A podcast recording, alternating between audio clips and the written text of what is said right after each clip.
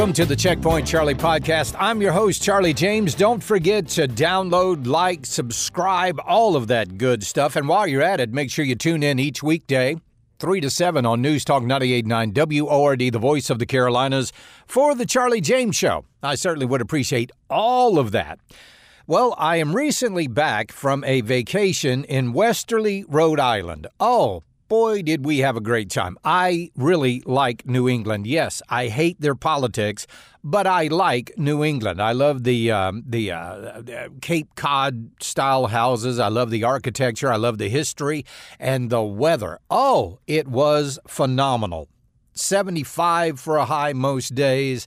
Um, uh, dew point high 50s, low 60s, very, very comfortable. We slept with the windows open at night. It was so amazing. Um, and the food. Oh, the food. Amazing oysters, the lobster, the whole bellied clams, the pastrami sandwiches, just so much. And don't, oh, the clam chowder is also amazing. It really is a foodie's dream up there. I love it. I really do. But it is certainly good to be back in Greenville. So while I was there, uh, one morning, my wife and I went to my mother in law's for breakfast and coffee. Nothing major, just cereal and coffee. But I was um, looking through the Westerly Sun, their little newspaper that they have there in Westerly, Rhode Island, and a story kind of uh, stuck out to me. And it talked about a Myanmar journalist who was arrested for disagreeing or criticizing the Myanmar military. And I thought, well, that's kind of interesting. So I read the article, and it was an and it was an Associated Press story, and it just talked about how horrible it was that the Myanmar uh, uh, military had arrested this journalist for simply criticizing the Myanmar military. Now, this is a really, like I said, it's a really bad thing. After all, this is this is what authoritarian governments do. This is what uh, third world uh, banana republics do. This is an awful thing, according to the Associated Press. That's right. It's a bad thing. So then my wife and I leave and we go to Sandy's Market to get um, something for lunch later on in the day. And ladies and gentlemen, there it was at the entrance to Sandy's Market right there, full page, New York Post, the mugshot seen round the world, the first mugshot ever of a former president. There was history right there on the front page. It was amazing to see because we knew it was going to happen we knew because the sheriff there in in, uh, in, in in Fulton County had said that he was going to treat Donald Trump like every other prisoner, and that's what happened. The mugshot came. Oh, but ladies and gentlemen, this was not just any mugshot. No, this wasn't the mugshot that Fani Willis and the folks on the left wanted. You see, they wanted a frightened man. They wanted a contrite man, a concerned man, a man who was fearful for what these charges might bring. They wanted to see a once mighty man brought down to his knees, crushed by the weight of his own hubris, humbled by the justice system. They wanted to see a humiliated man whose picture screamed, Oh, how the mighty have fallen. But that is not the mugshot they got. In terms of how iconic that photo is, we now have his supporters in Georgia photoshopping themselves into mugshots, Fulton County mugshots, putting those on Twitter and calling them MAGA mugshots and saying it, now it's on. So he has galvanized his supporters even further. That's going to be a huge problem if he makes it to a general campaign. But so far right now, his base is sticking with him more than they ever have. They got the mugshot of a defiant man, a man who was out to set the record straight, a man who glared straight into the camera lens and said, Is that all you got? No. They got full blown Donald Trump in that mugshot. And that's the last thing they wanted. In fact, this mugshot has turned around to backfire on them in ways they could never even imagine. All you got to do is look on Twitter. Look at all of the African Americans that are posting on Twitter and on TikTok that are now saying, you know what? I've never voted before, but I'm voting for this guy. This wasn't the reaction that they wanted. In fact, when Donald Trump showed up in Fulton County to be arraigned, he got support in portions of Atlanta that you would never expect a white billionaire politician to get support in. No, they were chanting, Free Donald Trump, free Trump. That's what they were saying.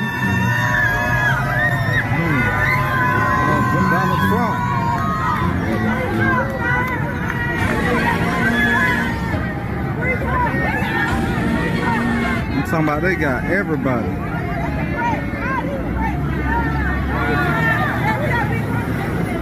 Look at that fucked up. Another huge failure for the left. That's what this is. Because we all know what's behind it. It has nothing to do with quote unquote justice. It has nothing to do with Donald Trump, quote unquote, interfering in our election system. It has nothing to do with that. It all has to do with one thing keep him off the ballot and out of the White House. Because if they don't, they are doomed. I mean, look at all of the um, indictments. Let's just go back to look at, at, at Alvin Bragg in Manhattan. For simply signing a non disclosure agreement with Stormy Daniels, Trump gets indicted. Why? Because Alvin Bragg considered that. Alvin Bragg considered that an election contribution, a campaign contribution when actually Donald Trump is right. This is nothing more than a business agreement between he and Stormy Daniels. I mean, non disclosure agreements are signed every day by the truckloads in this country. I've signed no less than 12 myself. There's nothing illegal about a non disclosure agreement. But this man, Alvin Bragg, who is known for taking felonies and turning them into misdemeanors, literally now takes a misdemeanor and turn it turns it into a felony. And then we look at Jack Smith. Jack Smith and all of these indictments that are coming against Donald Trump. In fact, Jack Smith had to find a district where he could levy these charges, even though he used an out of district grand jury. Well, the judge shot that down pretty quickly. And we haven't heard a whole lot about Jack Smith's investigation now, have we, since it's concluded? But we did hear that members of Jack Smith's team actually talked with the White House days before the indictment came in. Oh, that should tell you everything because you remember that Joe Biden said he would have nothing to do with any of the investigations by the Justice Department. He was going to remain completely neutral and let the Justice Department do their work. Doesn't sound like that's what's going on, does it? And then you get to Fani Willis in Atlanta, Fulton County the charges of conspiracy that, that Fani Willis has levied against Donald Trump are nothing more than laughable.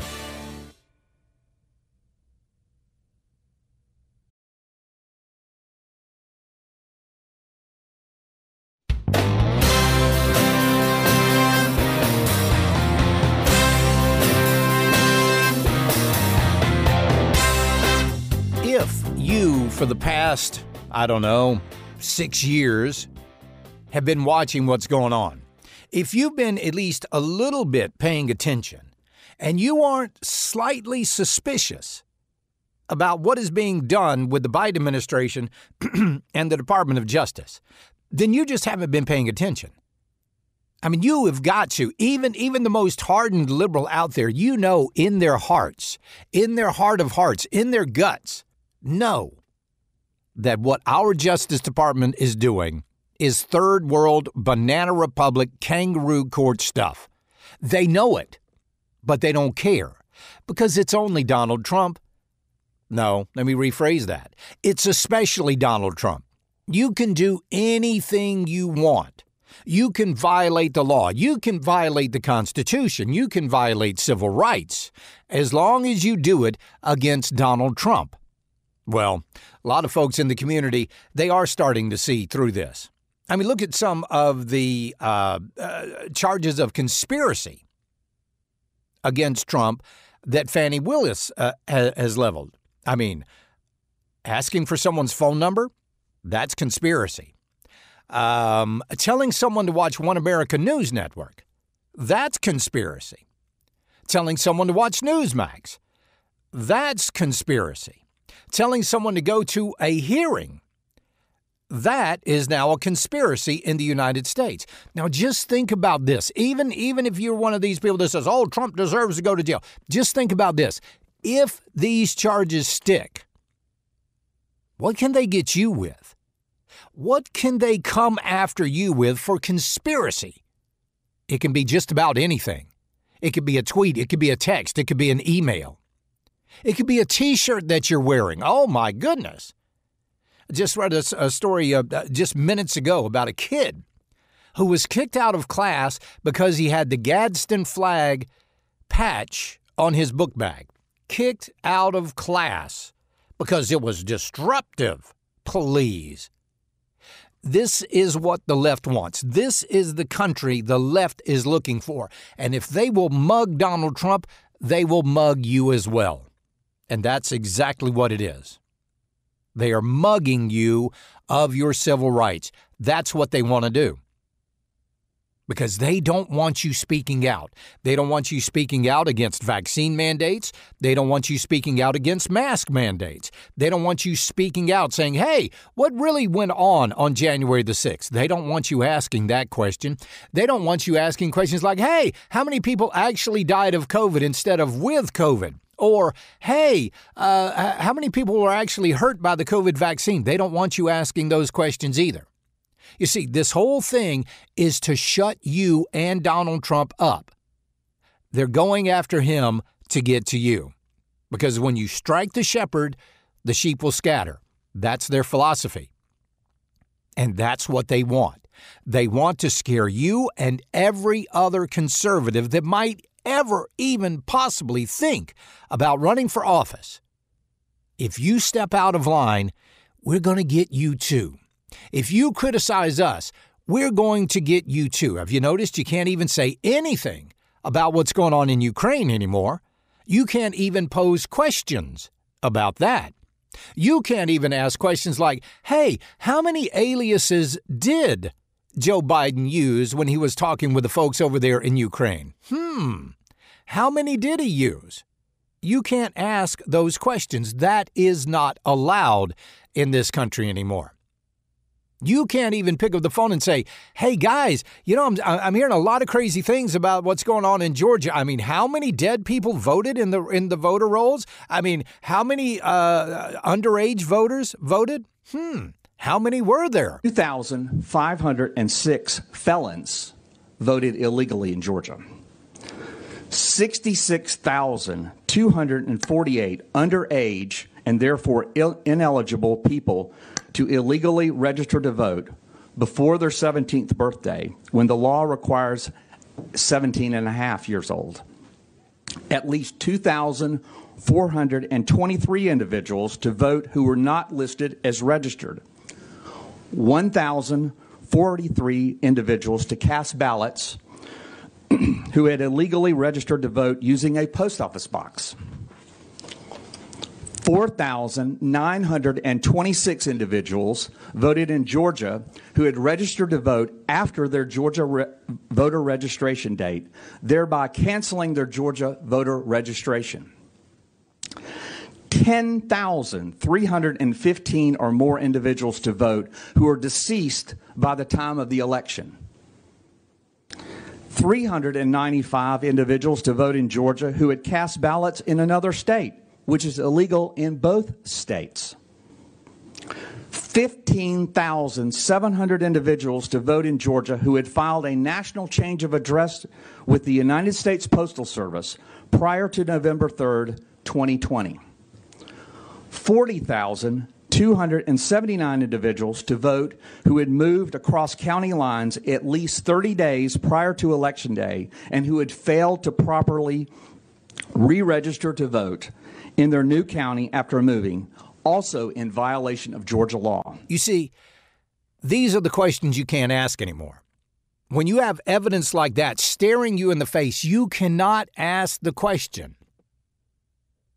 Was there election interference?